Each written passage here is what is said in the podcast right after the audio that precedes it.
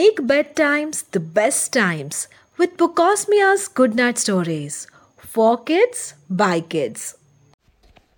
Today I'm going to tell you a story about a bunny who couldn't go to sleep. He had little parents and little grandparents, but he didn't live with his grandparents, so it was very exciting when they got to come over. When the little bunny heard that his grandpa Archie was coming over, he was over the moon. He was so excited that he couldn't go to sleep. This meant that the little bunny couldn't focus on his schoolwork. He couldn't play with his friends because he was so tired.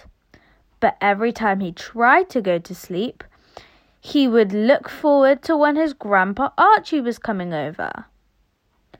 Finally, when Grandpa Archie did come over, the little bunny was so excited because this meant he would be able to go to sleep.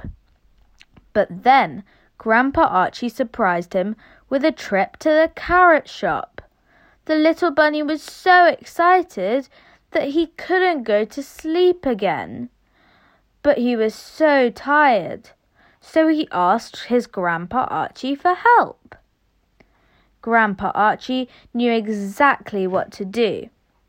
He told the little bunny a bedtime story. Now I'm going to tell Grandpa Archie's bedtime story to you. But first, Grandpa Archie has a few rules. Lie down on your bed. Close your eyes. Close your mouth. But still breathe, of course. And relax your body.